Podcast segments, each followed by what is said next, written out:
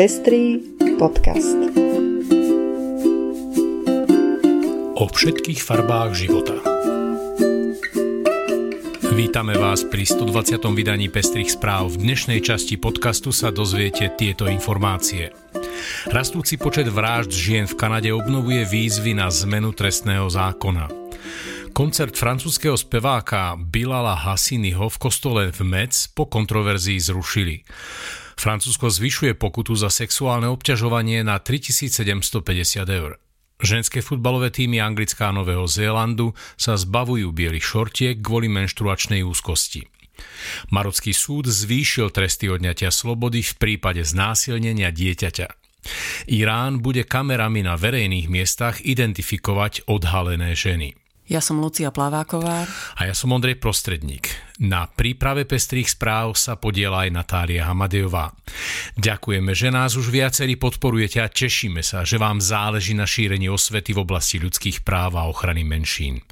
Ak sa chcete pridať k našim podporovateľom, nájdete náš podcast na patreon.com. Za podporu vám veľmi pekne ďakujeme a teraz už prajeme príjemné počúvanie. Nová správa o vraždách žien v Kanade ukazuje náraz zabíjania žien a dievčat z obdobia pred pandémiou, pričom každé dva dní zomrie jedna. V správe Kanadského observatória pre spravodlivosť a zodpovednosť za femicídu sa zistilo, že počet zabití žien a dievčat zo strany mužov vzrástol v roku 2022 o 27%. V porovnaní s obdobím pred pandémiou v roku 2019, a teda zo 148 na 184 ročne. Definícia femicídy je zabitie jednej alebo viacerých žien, pretože sú ženy. V júni minulého roka Volkerová, podpredsednička Londýnskej policajnej rady a bývalá výkonná riaditeľka Centra pre zneužívané ženy v Londýne, začala kampan za pridanie vraždy žien do trestného zákona.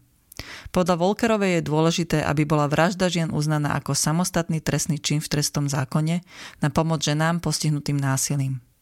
Podľa nej by to pomohlo systému trestného súdnictva a policajtom konkrétne pri vznesení obvinení z nenávisti. Umožnilo by to lepšie pochopiť, čo je to vražda žien.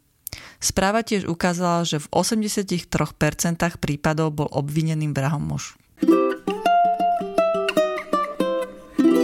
Po konfrontácii s miestnymi katolickými a tradicionalistickými hnutiami kvôli sexuálnej orientácii speváka Bilala Hasínyho, ktorý je jednou z tvári LGBTI plus komunity vo Francúzsku, zrušili jeho koncert naplánovaný na 5. apríla v starom kostole v Metz.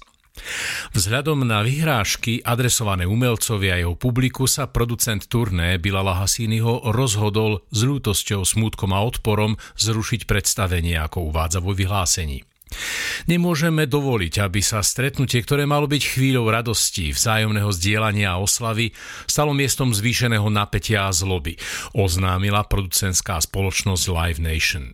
Lotrínsky katolický spolok naopak vyzval svojich prívržencov na modlitbu ruženca nápravy v presvedčení, že vystúpenia speváka nie sú nič iné ako pornografia. Členka regionálnej rady Françoise Grolet napísala vo svojom na svojom Facebooku. Jedna z najstarších cirkevných budov vo Francúzsku, ktorá je teraz vyhradená na koncerty, musela pred Veľkou nocou trpieť toto pohoršenie. Patrick Hill, predstaviteľ Mestskej rady pre kultúru a náboženstvo v reakcii na zrušenie koncertu uviedol. Vzhľadom na úsilie, ktoré radnica vynaložila na zabezpečenie toho, aby sa koncert uskutočnil, som z tohto zrušenia zdrvený a pobúrený. Til okrem toho zdôraznil, že kostol Saint-Pierre au Nonan je odsvetený a vyhradený pre kultúrne podujatia. Hambím sa za svoje mesto. Zavolám spevákovi a pokúsime sa túto urážku napraviť, uzavrel Til. Po prijatí prelomovej legislatívy v roku 2018, ktorá zakazuje sexuálne obťažovanie na verejných miestach, Francúzsko zvýšilo tresty za určité typy pouličného obťažovania. Podľa zákona z roku 2018 je pouličné obťažovanie, ktoré zahrňa pískanie, obscené gestá a verbálne urážky postihnutelné sankciami. Od 1. apríla francúzsky súdny systém posunul toto uznanie o krok ďalej a zakotvil prísnejšie tresty za závažnejšie formy pouličného obťažovania. Aby sa čin kvalifikoval ako závažný, musí byť spáchaný buď na zraniteľnej obeti, napríklad maloletej, skupinou ľudí, zameranou na obec z dôvodu jej sexuálnej orientácie alebo vo verejnej doprave. Závažnejšia forma pouličného obťažovania sa považuje za delikt, teda závažnejší typ priestupku a v týchto prípadoch sa trestná sadzba zvyšuje z maximálnej pokuty 1500 eur na 3750 eur. Všeobecne platí, že zákon je nastavený tak, že policajti môžu pachateľom dať pokutu aj na mieste. Ženské národné futbalové týmy Nového Zélandu a Anglicka oznámili koniec používania bielých šortiek v oficiálnych uniformách, keďže čoraz viac športovky na celom svete má obavy z používania bielých šortiek počas menštruácie. Tým Nového Zélandu, tiež známy ako Fort Football Ferns, tento týždeň vo vyhlásení uviedol, že už nebude od svojich hráčok vyžadovať nosenie bielých šortiek a namiesto toho sa rozhodol pre biele tričko so šortkami v modrozelenej farbe ako súčasť svojho nového dresu pre majstrovstvo majstrovstvá sveta žien. Hračka Hanna Wilkinsonová označila tento krok za fantastický pre ženy s akoukoľvek menštruačnou úzkosťou a za uznanie a ocenenie zdravia žien. Anglický tým známy ako Levice v pondelok uviedol, že jeho hráčky budú používať na majstrovstvách sveta modré šortky.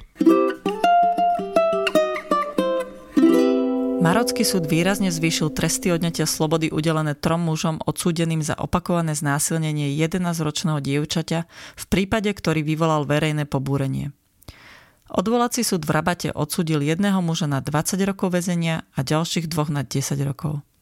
Právnici dievčatka, ktoré má teraz 12 rokov, sa odvolali potom, čo nižší súd odsúdil jedného z troch údajných útočníkov na 2 roky väzenia a ostatných na 18 mesiacov.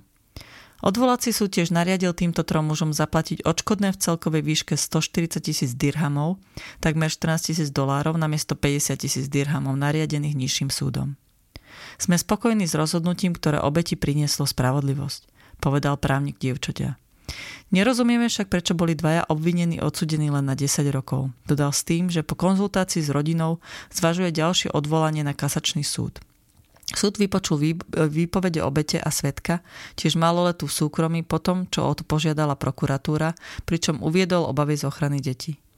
Prípad vyvolal v Maroku rozruch a petícia odsudzujúca rozsudky z 20. marca obsahovala vyše 10 tisíc podpisov.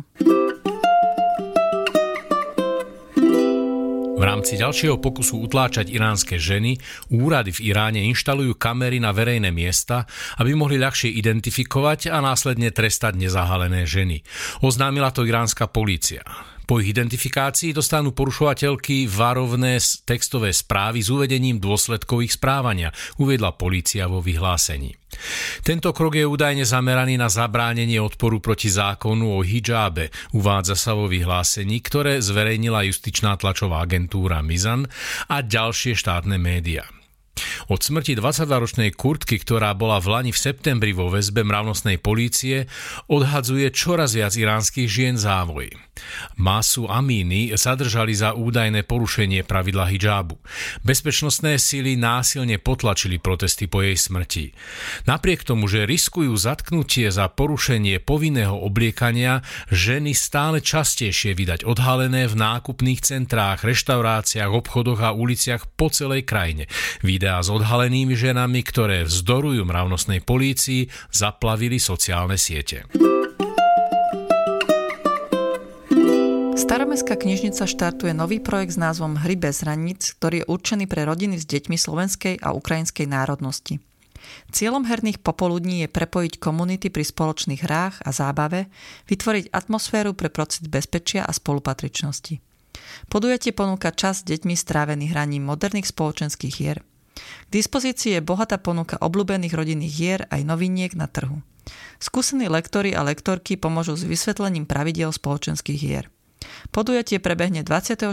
o 15.00 v staromestskej knižnici. Aj bez ohľadu na bezprecedentný nárast cien energií, ktorý v súčasnosti orozuje mnohých profesionálnych aktérov z prostredia nezriadovanej kultúrnej scény, akými sú napríklad Stanica v Žiline alebo A4 v Bratislave, je ich ďalšia udržateľnosť vystavená mnohým kritickým výzvam. Aké príčiny vedú k riziku neudržateľnosti existencie nezávislých kultúrnych centier, divadiel a podobných kultúrnych aktérov? Čo sú kľúčové prekážky stabilizácie a ďalšieho rozvoja nezriadovaných kultúrnych inštitúcií?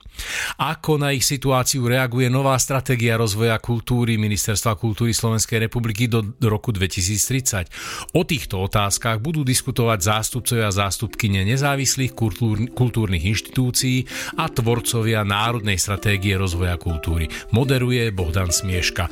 Podujatie bude v stredu 19. apríla o 19. hodine v A4.